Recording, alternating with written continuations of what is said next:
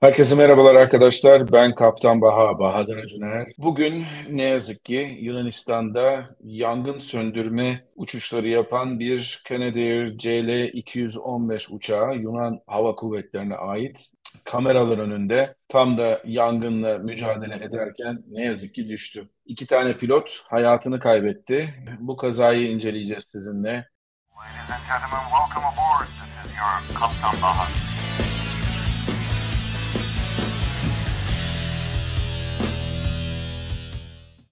İsterseniz önce gelin bakalım bu kazanın olduğu yer neresi? Karistos diye bir şehrin yakınlarında düştü bu. Bu Karistos şehri tam da şurada körfezin içerisinde gördüğünüz Yunanistan'ın Atina'ya çok da uzak olmayan bir bölgesinde. Burası Atina. Şurası Karistos, Eğriboz Adası'nda. Atina'nın doğusundaki büyükçe bir adadır.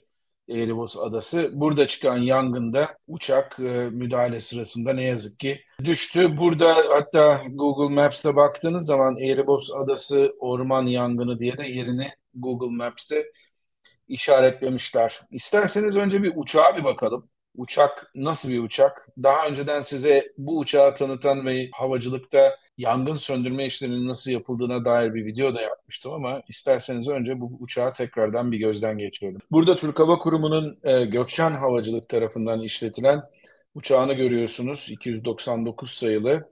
Gördüğünüz gibi yukarıdan iki tane motoru var. Radyal motorlar. Radyal motor nedir? Yıldız şeklinde silindirlerin motorun etrafına yerleşmiş olduğu ve e, herhangi bir hava sıkıştırmasının olmadığı motorlar.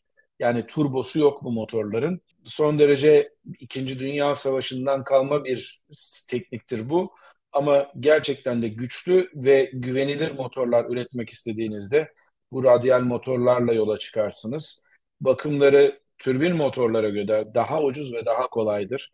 Saha bakımlarını yapması çok daha kolaydır. O nedenle özellikle bu tür ortamlarda, bu tür uçuşlarda radyal motorlar e, tercih edilir. İki tane radyal motoru var kanat üzerinde.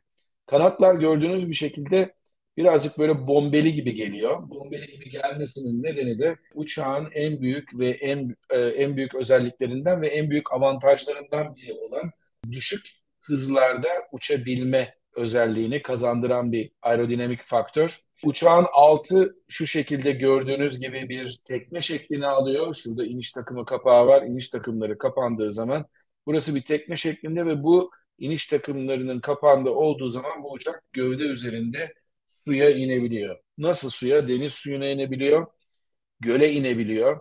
Dolayısıyla yangınlara müdahalede işte bugün Eğribos Adası'nda olduğu gibi bir adayla uğraşıyorsanız, kıyı sahiliyle uğraşıyorsanız size çok büyük bir avantaj sağlıyor. Çünkü diğer uçaklarda özellikle kullanılan kimyasal maddeler veya su uçaklara tankerler tarafından getirilmek zorundalar ve onların doldurulmasını beklemek zorundasınız. Burada uçak geliyor, inişini yapıyor. İnişini yaptıktan sonra sudan gerekli olan miktarı alıyor ve arkasından da tekrardan havalanıp yangın bölgesine müdahale ediyor. Ve yangın bölgesi de genellikle kıyıya yakın yerler olduğu için de suyu alıp oraya götürmesi son derece büyük miktarda zaman kazanımına yol açıyor. 5450 litre benim bildiğim kadarıyla bu CL215'lerin su kapasitesi ve 5 tonu aşkın bir suyu da yangının üzerine bırakmak size büyük bir avantaj sağlıyor. Kanat uçlarında gördüğünüz şeyler bizim İngilizce'de pantoon dediğimiz Hadi Türkçe'de ona duba diyelim. Belki de bu uçağı kullanan arkadaşlar bana geri dönüş yaparlar ne dediğini anlatırlar bize. Bu dubalar uçağın denize konduğu zaman dengesini sağlıyor. Gövde üzerine iniyor uçak ama hem rüzgardan hem de inişten ötürü belki de şu an şu an siz göremiyorsunuz çünkü şu an denizin üzerinde değil havada bu uçak. Ama denize indiği zaman belli bir debisi var uçağın. Belli bir seviyeye kadar suyla kaplanıyor gövdesi ve arkasından da burada bu duvalar devreye girerek uçağın kanatlarının denize veya göle takılmasını engelliyor. Bu dubalar neden önemli? Bugünkü kazada onun yeri var. Şimdi birazdan onu anlatacağım. CL-215'ler aslında eski bir teknolojinin ürünü olan uçaklar ama görevlerini başarıyla yaptıkları için eski teknoloji, eski tasarım hiç de önemli değil. Yaptıkları görevi son derece iyi bir şekilde yapan uçaklar 60'ların sonunda ilk uçuşunu 69'da gerçekleştiriyor bu uçak. Daha sonradan modern versiyonları ortaya çıkıyor. Burada turboprop versiyonu var. Yine Pratt Whitney turboprop motorlarıyla donanmış ve gerçekten aslında bir jet motoru kavramıyla işleyen ve o, o şekilde pervanesini döndüren bir uçak olarak karşınıza çıkıyor. Burada da Kanada Hava Kuvvetleri'ne ait CL-415 uçağını görüyorsunuz ki burada gördüğünüz gibi açılan bölümden de almış olduğu gövdesini almış olduğu suları tekrardan yangınla mücadele için size. Şimdi gelelim olayın gelişmesine. Burada bir web sitesinde Twitter paylaşımı var. ERT televizyonu canlı yayında gösteriyor. Bunu tam olarak göstermeyeceğim size. E, telif yemek istemiyorum ama bölüm bölüm göreceksiniz. Burada bir çalı yangını var. Ona müdahale etmek istiyor. Aslında burada yapılan şey e, doğru. Böyle eğimli arazilerde yapılması gereken şey ya eğimli araziye paralel olarak veya eğimli arazinin arazi eğimiyle beraber uçmak zorundasınız. O çok önemli. Burada tabii yalnız şöyle bir şey var. Şuradaki arazinin irtifasıyla şuradaki arazinin irtifası çok da birbiriyle aynı değil. Dolayısıyla burada bir arazide biraz yükselme var.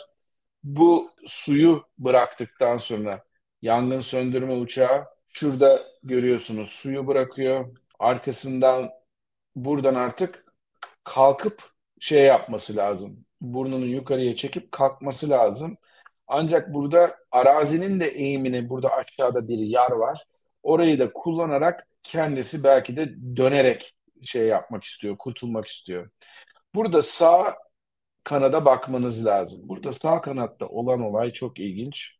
Şimdi siz uçakta şu sağ dönüşü yapabilmek için bir dümen düşünün. Bir dümeni, uçağın dümenini sağa doğru kırmanız lazım. Bu sağa kırma durumunda da şu sağ kanat ucundaki aileron dediğimiz kanatçık yukarı kalkar. Şurada da aşağı iner sol kanat sol taraftaki kanatçık. İşte burada sorun belki de oradan kaynaklanıyor. Şimdi bu suyu bıraktıktan sonra geliyor uçak ve burada birazdan göreceksiniz. Artık yukarı doğru da çekmeye başladı. Ancak burada bir şey olan bir şey var.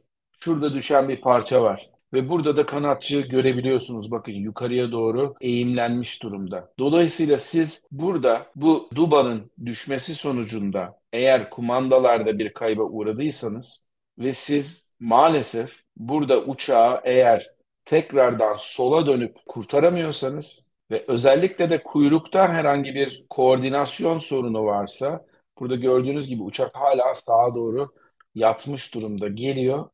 O zaman sizin sola girmeniz mümkün olabilir. Ve burada görüldüğü üzere de kanat giderek daha aşağıya doğru dönüyor ve şu noktadan itibaren bakın uçağın burnuna baktığınız zaman biraz daha yukarı doğru gibi gözüküyor. İşte şu noktadan itibaren de artık uçağın burnu aşağıya doğru vermiş durumda. Burada büyük bir olasılıkla uçak aynı zamanda da stola giriyor. Çünkü artık kanatlar kaldırma kuvvetini tamamıyla ortadan yitirmiş durumda, ortadan kaybetmiş durumdalar. Ve ne yazık ki yere bu kadar yakın miktarda bu şekilde uçuyorsanız eğer ve deli gibi bir gücünüz yoksa işte o zaman da maalesef buradan kurtulmanız çok da kolay olmuyor. Bu genellikle motor arızasında ortaya çıkan bir şeydir ama büyük bir olasılıkla o dubanın yitirilmesi sonucunda oradaki kanatçıkta meydana gelen herhangi bir kontrol eksikliği, kontrolsüzlük bu duruma yol açmış gibi duruyor ne yazık ki. Bir de size başka bir görüntü daha göstereceğim. Bu da YouTube'dan alınmış bir görüntü. Ne yazık ki işte burada uçağın enkazını görüyorsunuz. Yanar vaziyette. Burada görmüş olduğunuz görüntüde uçağın düştüğü noktayı sonradan başka bir noktadan çekilen görüntü.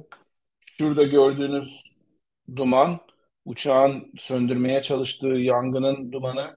Burada gördüğünüz gibi yanmış ağaçlar ve büyük bir evler vesaire de gözüküyor. Ne yazık ki buralar kurtarılamamış. Ve sanırım eğer yanılmıyorsam uçağın düşüş yönü de şu şekilde ve şuraya düşüyor. olayın vehameti ve olayın e, boyutlarını bir an için gözler önüne sermek açısından gerçekten de iyi bir görüntü bize bilgi vermesi açısından. Şimdi dediğim gibi bu kadar engebeli bir arazide çalıştığınız zaman uçağı hem iyi tanımanız lazım hem de yere bu kadar belki de yakınlaşmamanızda yarar var.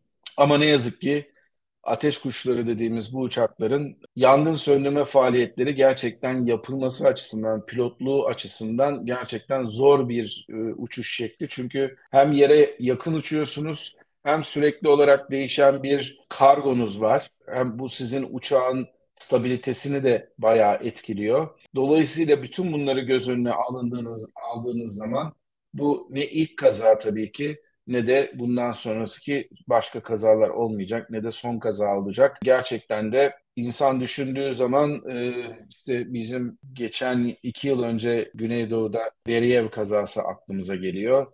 Onun dışında başka yerlerde Yunanistan'da da yine benzer kazaları var. Nerede orman yangını varsa bu şekilde uçakla müdahale etmenin gerçekten her zaman için riski büyük. Ayrıntılı olarak size bu olayı elimizdeki görüntülerle açıklamak istedim. Yunanistan'da kaza kırımlar açıklanıyor mu, açıklanmıyor mu o konuda bir bilgim yok. Eğer bu konuda daha ileride daha ayrıntılı bilgi gelecek olursa sizlerle de paylaşacağım. Evet, üzüntülü bir gündü. Öğreneceğimiz çok şey var tabii ki her kazada. Başka bir videoda, başka bir yayında tekrardan görüşmek üzere. Hoşçakalın.